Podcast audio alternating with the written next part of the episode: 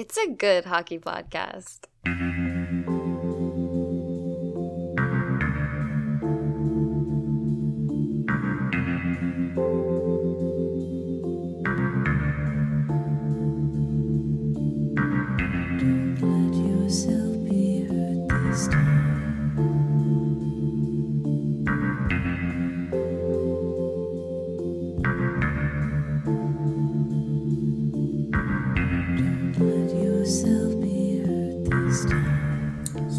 Night was July 21st. We're recording this on Thursday, July 22nd. At about 4 p.m. That's how math and dates and time works, right? I think so. Something like that, right? It's actually not 4 p.m. It's 3:52. Pretty close. I said about. All right, I'll give it to you. We're looking at the CN Tower, and we're thankful that most of the Leafs roster is still on the team. Yeah, yeah. Very thankful that Kerfoot's still around, actually. I guess, man. Like when we got McCann, that was pretty exciting, especially that we got him for peanuts. Mm-hmm. and I liked That's his true. contract, and I liked that he was a really good player for Pittsburgh on in The their top six, line. in their in their middle six, in their second. Yeah, but he moved up to the second Yeah. line when Malkin was hurt, and he was playing top power play minutes. And he was getting a lot of points. I think he was the passer guy. I'm not entirely sure, but I had him. career year for him. Uh, it was a career year. I had him in fantasy for a little bit. I was streaming him. He was good to have. So I was excited to have him. More excited to have Kerfoot. I I also was more excited initially, or when I was looking at his numbers and kind of looking at what people were saying about McCann. I was very excited for him, and I thought, oh, okay, Seattle takes Kerfoot, perfect. We have McCann there. Yeah. I've never, I don't, I, I didn't really watch him play. I'm just looking at numbers and reviews, and I don't know. Maybe I was just a little excited that he was here, but we never saw how he fit on the team or anything. So I'm also not too upset about about him going in the draft over Kerfoot. The only thing is that he is a true like third line checking center, and we need someone like that Right. on the Leafs. Right. We don't have someone like that. We're still missing that quote killer instinct that Brendan Shanahan talked about at the end of this year's unfortunate playoff loss, which is our fifth consecutive first round exit. Yuck. Uh, that's only if you include the 2020 season when technically we didn't even make the playoffs yep. when we lost to Columbus in the five game Play-in. series for the bubble. So, regardless, this isn't an episode about the Toronto Maple Leafs. This is an episode about the Seattle Kraken. They are officially an NHL team. They have a roster, they have a general manager. They are looking interesting Yeah. uh, when you think about, and I say interesting because when you look at the list of players available And some of these choices. compared to the choices, it's it's confusing maybe. Uh, some of these signings are really great. I love the Adam Larsson signing. I can't believe they managed to pick him up like that. And you know, I would have loved if the Leafs could have got that. Again, this isn't It's about Seattle. Um, but they they didn't really pick any of the superstars that you that we were thinking they may have picked, such as Landeskog or Oh my. Tarasenko Tarasenko. or Van Riemsdyk and Voracek, neither of them. exactly. I, I would have seen uh, Van Riemsdyk before Voracek, but they didn't pick him up. or They Carey went Price. they went instead with Carson Twinarski. Or Tw I don't even know how to pronounce this guy's name. I have never heard of him before. Right.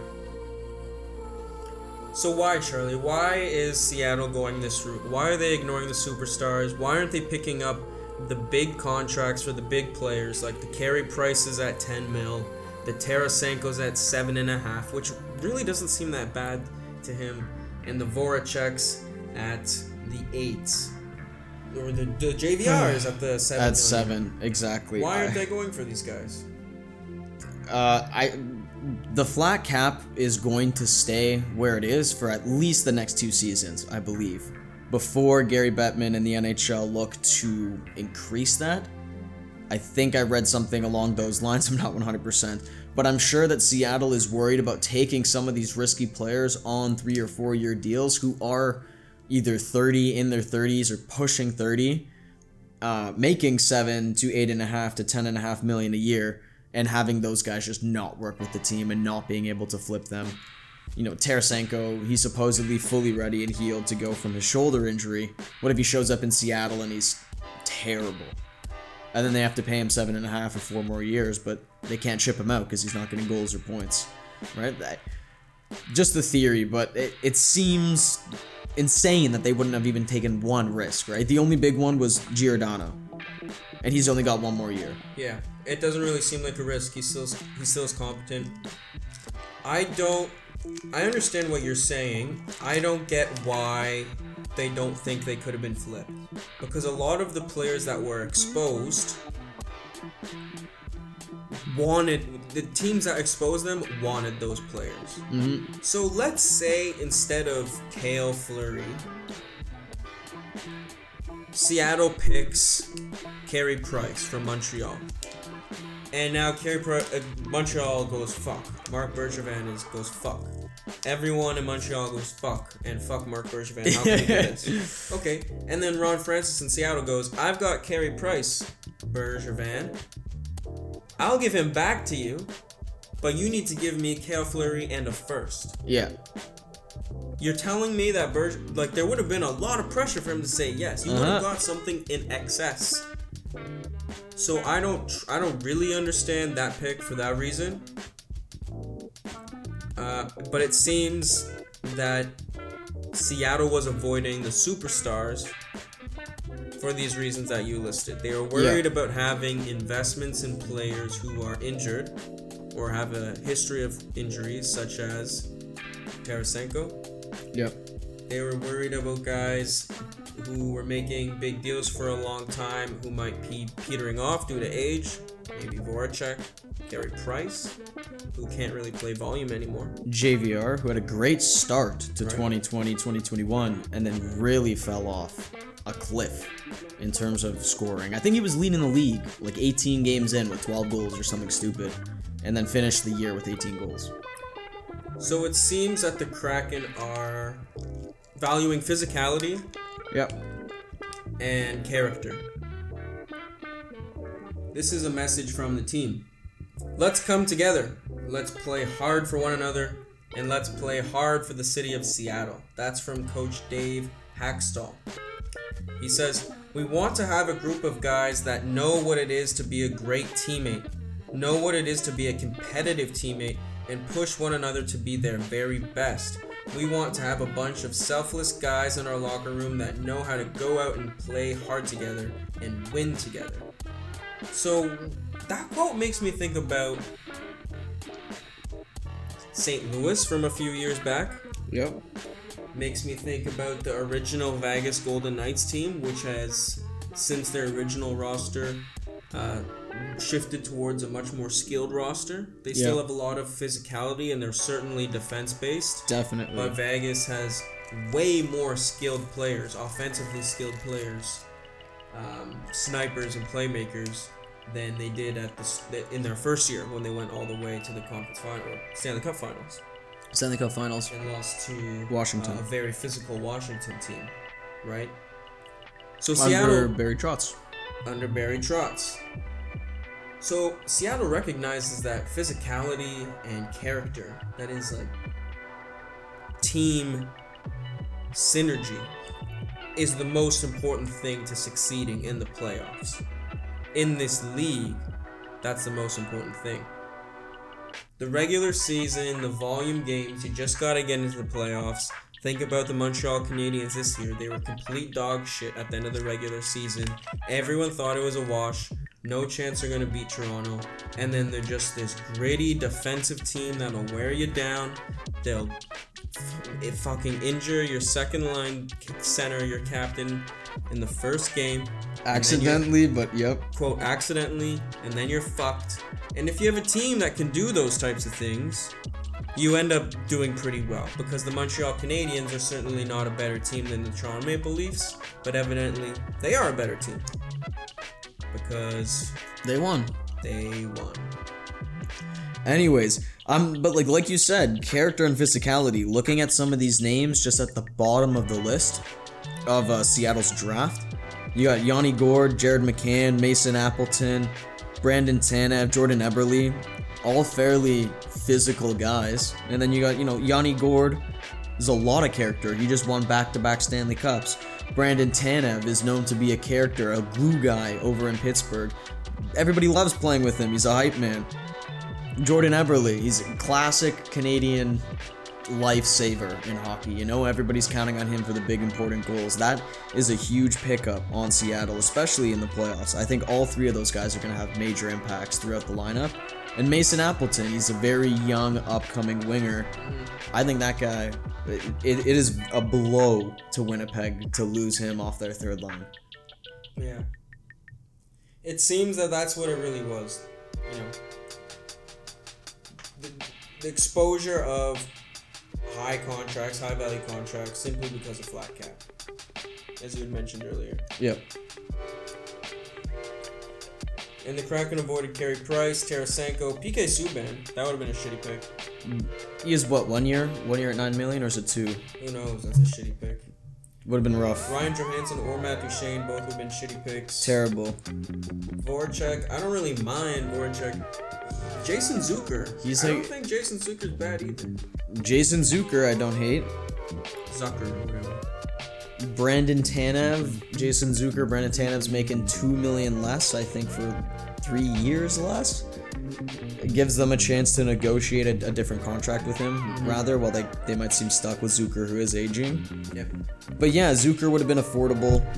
I think Voracek at making eight, what, eight two five, eight seven five is, it, it- that's expensive. Right.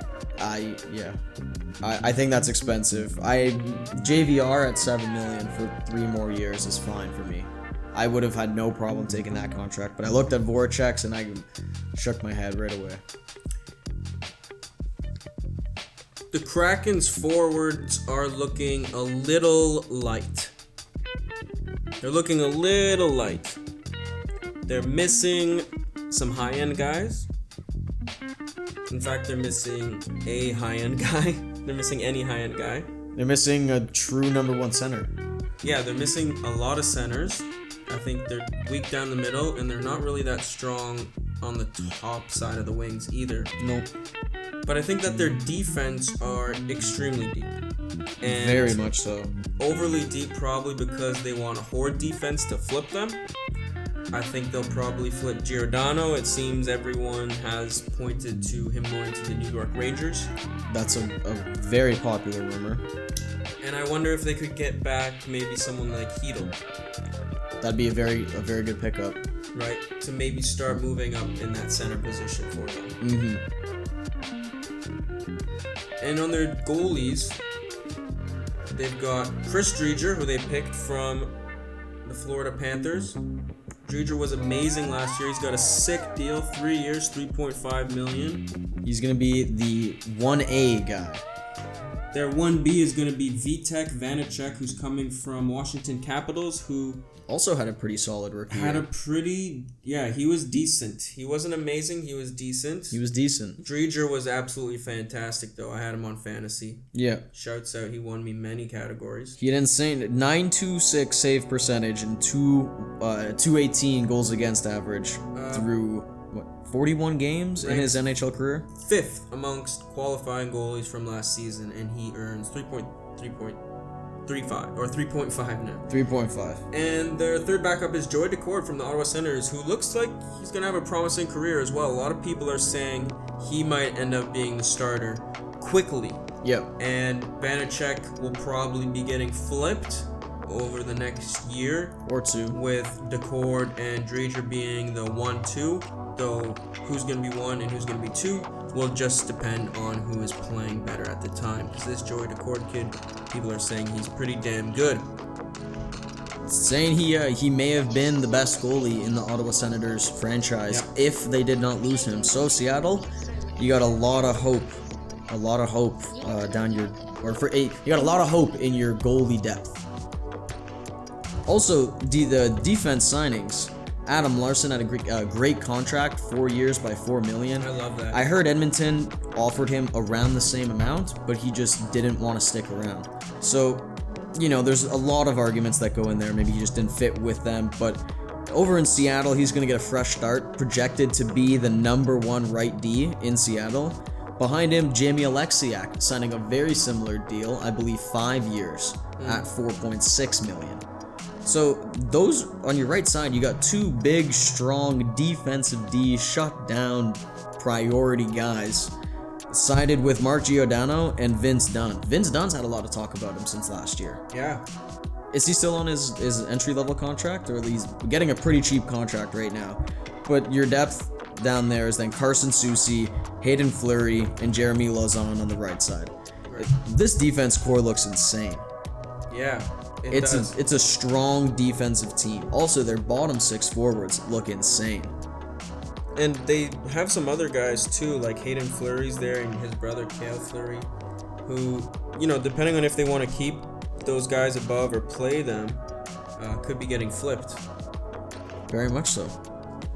I don't see what Vince Dunn's deal is at the moment, but I don't think he's on his ELC. I believe he signed something, maybe a two million dollar something. And let's say that they trade away some of these guys, they're gonna have even more cap space available. Right now, the Seattle Kraken have about 30 million in cap space. They could sign some serious players, including Dougie Hamilton. Doesn't seem like they'll get Alex Ovechkin. They could sign Landeskog. I would say they'd be in the running to pay a lot of money for Taylor Hall. However, as we talked earlier in this episode, it looks like they're going for physicality, and Taylor Hall is certainly not a physical player. I've also read today that Taylor Hall might be coming close to signing a four year, $6 million deal with the Boston Bruins, which makes me wonder why the fuck the Toronto Maple Leafs haven't offered him the same thing. Because Yep. he's from here, he would, he, I, I assume he would have to come. Unless he doesn't want the spotlight. I've heard he's like a guy that often says he doesn't want to be the number one guy on a team. He doesn't like all eyes on him. He wants to be the number two guy. Mm-hmm. And he wouldn't even be the number two or three or four guy on the Leafs. He would probably be the five guy. But I wonder if being on the fifth guy in Toronto. Is too low down the totem pole No, I wonder if that's still too much. in Toronto. Yeah, the pressure Right. of being the fifth guy in Toronto is probably like being the pressure of the second guy in Carolina. Right. Well, it's going to be, well, especially after last year, if you're coming in in that position to be, you know, the first line or second line left wing, you, there's the pressure that you're supposed to be the guy to to get the team through the playoffs, right? To, to boost them to that next level. And yeah, that's a good point. That might be what is throwing him off. So I think it's unlikely Seattle Kraken sign Zach Hyman. It seems like he'll be with either the Leafs, the Oilers, or somewhere else in Canada, potentially the Calgary Flames. Also, a, a very likely destination, apparently. I mean, I don't think that the Seattle Kraken would be in the Tyson Barrie market. It seems like they're looking for physicality, especially from the defenseman. Tyson Barrie, an offensive D, Yeah. is not a big, scary guy, and you, No. he's a defenseman where you kind of more so favor big, scary guys. So I doubt they'll be in on Tyson Barrie. How about Phil Danault? Do you think that the Kraken could be in on Phil Danault? I mean, Danault recently turned down a six-year, thirty million dollar deal from the Habs right before this season. Uh, so that's about five million dollars a year, right? Yeah. Uh, I mean, would you do that if you were the Kraken? Five million dollars for Phil Danault? 100%. Yeah, you're in the Western By Conference. six years? Yeah. I, I would do that every day. If I was the Leafs, I would do that. I would do that. Every, you can play him on your second line easy, and he is your resident second, third line center, and he, he plays every PK. He takes every important face off. He takes every important face off. He's on for against every first line in the league, and then that first line scoring for them becomes ten times harder instantly. Yeah, I think he could be a first line center without being a number one guy. Okay. So you play him on your first line with Eberle, and then you make a significant, and then you get Landeskog. That's a serviceable first line. Yep. That's a really serviceable first line. That is very true. You offer Landeskog nine by by seven. I wanted them. To, it sounds funny. I wanted them to draft him from, uh, from Colorado and then give him nine by eight and just have him sign there. I think I think he, you know that that's a possibility that they could have gone with. I could also see Seattle being in the market for Jaden Schwartz, who it seems he's unlikely to re-sign with St. Louis. Yep. I like Schwartz as a player. I think he is probably on the decline, but he's certainly a, a good, a decent, and a relatively serviceable second line center on probably any team in the league. And he's going to score some goals. I had him in fantasy for the start of last year up until he got injured, in which case I dropped him, but I did have him on my roster. I wanted him on my roster. Mm-hmm. Um, he's just coming off a five million dollar deal. I don't know how long that deal was, but what do you think he would get now? Probably something similar. The the, the issue with Jaden uh, Jaden Schwartz is his injury problems. In the last four in the four of his last six seasons, he's been he's missed double digit number of games due to injury, right? So some teams may be hesitant to cash in and pay him a lot of money for a long for a long term, even though he's only 29, because of his injury problems throughout his early, I guess, early mid career in the NHL. I, I could see him getting a five by five or a four by five. I, Taylor Hall getting signed six by four. I don't think Jaden Schwartz gets paid more than Taylor Hall. No, no Or, way. I think like- five million dollars is too much actually. Too much, really. Because so two years ago in 2019, 2020, he got 57 points in 71 games for a total of 22 goals, 35 assists. 57 points isn't nothing, you know. That's if That- you if you're paying a guy five million and he gets you 60 points, that's you're pretty excited about that. But he misses 11 games. The year before he misses 13. The year before he misses 10. no 20. Oh, 20, no, 20. Year before he misses no 19. Yeah, 20. We can't do math. This is a good hockey podcast. The year before he misses four. The year before, oh, that was a half year. Whatever.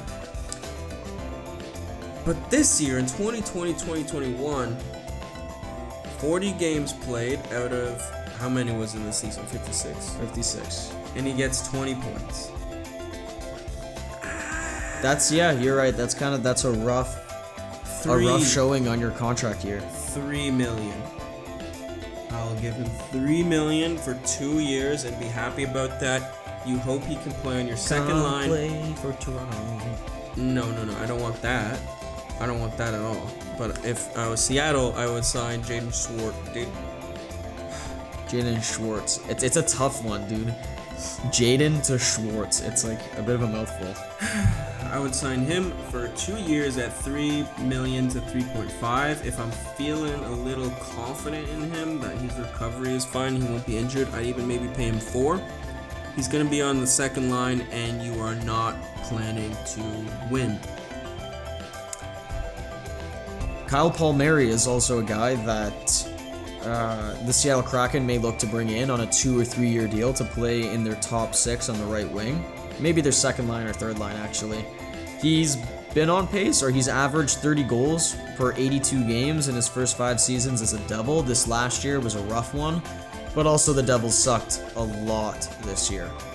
Um, he scored on pace to get another 30 and 82 throughout the playoffs this year, so that's a that is a valuable scoring two-way right winger that uh, Seattle could really look to sign for maybe a two-year deal at four or five million bucks, four and a half million bucks. I definitely think they could be in the market for him because of his play style. I also think they could be on the market for Brandon Saad, who is probably not going to re-sign with Colorado because they have to spend that money on Cale Makar or hopefully their captain Landeskog Yep. and Grubauer. Jeez. And then MacKinnon's up in two years. That's bad time. So They Brandon lost Saad, Graves. Oh, Brandon Saad is uh, probably not I'm gonna be staying there. So maybe Probably not. So you know what? If I was the Seattle Kraken, I'd probably rather sign Brandon Saad than Jaden Schwartz, just because of how I'm playing. Yeah, his shooting percentage was off the charts this year. Or I guess last year. There's also Nick Foligno, who I'd probably want to sign. Mikael Granlund, I'd probably want to sign. Paul Stastny, I wouldn't. A lot of these defense that Tatar? are available, I wouldn't sign because you see got good defense. Not Tatar, I don't think. You'd probably go for Schwartz before Tatar. Really? I feel like Tatar is more of a goal scorer. What? Look at his stats. I don't know. Just throughout the league, he's known to be kind of like a, a pure goal scorer kind of guy, and he's had a rough couple years, or a rough year, with uh, the Canadiens. That could just be the team that he's on. They're a very defensive team. But th- this team needs some scoring. They need another top six left winger. Right now, it's just Josh Bailey. Unless you want Jared McCann in your top six, which is very possible. Yeah, but I thought we are talking about Brandon Saad here.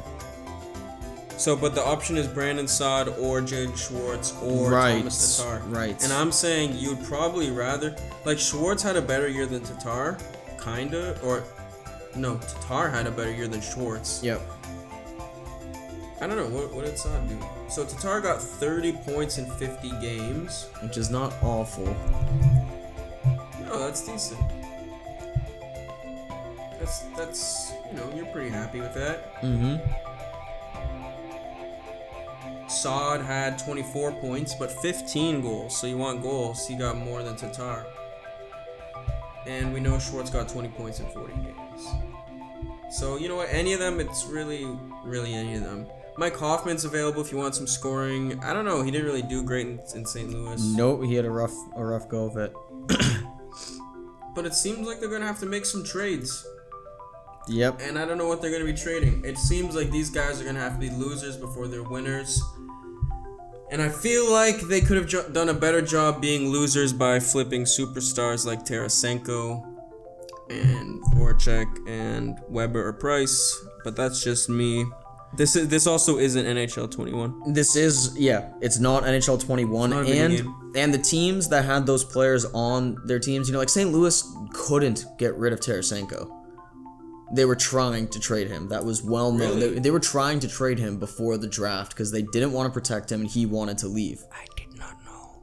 He wanted to leave and they couldn't find anything. So I bet you Seattle thought about that when they were looking at Tarasenko and said to themselves, all right, if Seattle can't do, or not Seattle, if uh, St. Louis can't do this, we probably can't do this. Or they, they're not willing to retain $2.5 million for the next three Word. years Word. To make his contract more affordable for whatever team is buying, right? And that could be the same case for JVR or Voracek, even Max Domi, right? Like that's a bit of a gamble. He had a terrible, terrible year in in Columbus. Nah, I wouldn't go for someone like that. Dude, I don't know, but I'm, I'm excited to see the 32nd team play this year. We're only a couple months away. I'm really excited how much hockey there's been recently. I know it's been nice. It's not like that usual really long gap. No, well, uh, I wasn't paying attention to hockey too much when Vegas expanded into the league, so this is a whole new adventure for me. I'm excited to see what happens over the next couple days. Then, whenever free agency hits, I'm sure it's going to be a bit of a frenzy. GM of Toronto, Kyle Dubas, has stated that he is going all in or betting everything on the Leafs winning this upcoming season. So it's them winning or him losing his job, is the way I interpret that. It seems like we'll probably be losing our first round pick again, but I'm down to try. I don't give a fuck. We'll make another episode about that in addition to what the Leafs have to do to have a fighting chance this upcoming season. One, to get it out of our division in the playoffs, but two, to get through the Tampa Bay Lightning, who are probably the favorites again for next year. I agree. Overall, Charlie, how do you feel about Seattle's expansion? What would you rate Ron Francis's job on picking t- picking players from teams so far? I'd give it like a B to a B plus, like 75 to 78. You got a really great Daccord and a promising. Some promising prospect depth as well as a very as very as, as well as some very solid goalie and forward depth. However, you are missing uh, you missed out rather, I think, on some really big chances to get a lot in return for some pieces that could have been flipped if you are willing to lose and looking to lose right now. You know, you get more picks and more chances to get good guys in the draft. I think it's worth it and Ron Francis should have explored that idea a little bit more. I'll give him a B plus. I'll give him an F for not taking Travis Dermott. 'Cause, uh, that would have been jokes to have to see Travis Dermott fly across the country and deal with all of that. Cause, and yeah, like I don't really, I just don't think he's he's such a decent player. But like, on your third line, you just want a fucking big, scary guy. You want David Savard, not Travis Dermott. You want a big guy, not a little puss. And Travis Sign Dermott's Chara. probably not even that little, whatever, whatever. Yeah. Uh, this is a good hockey podcast.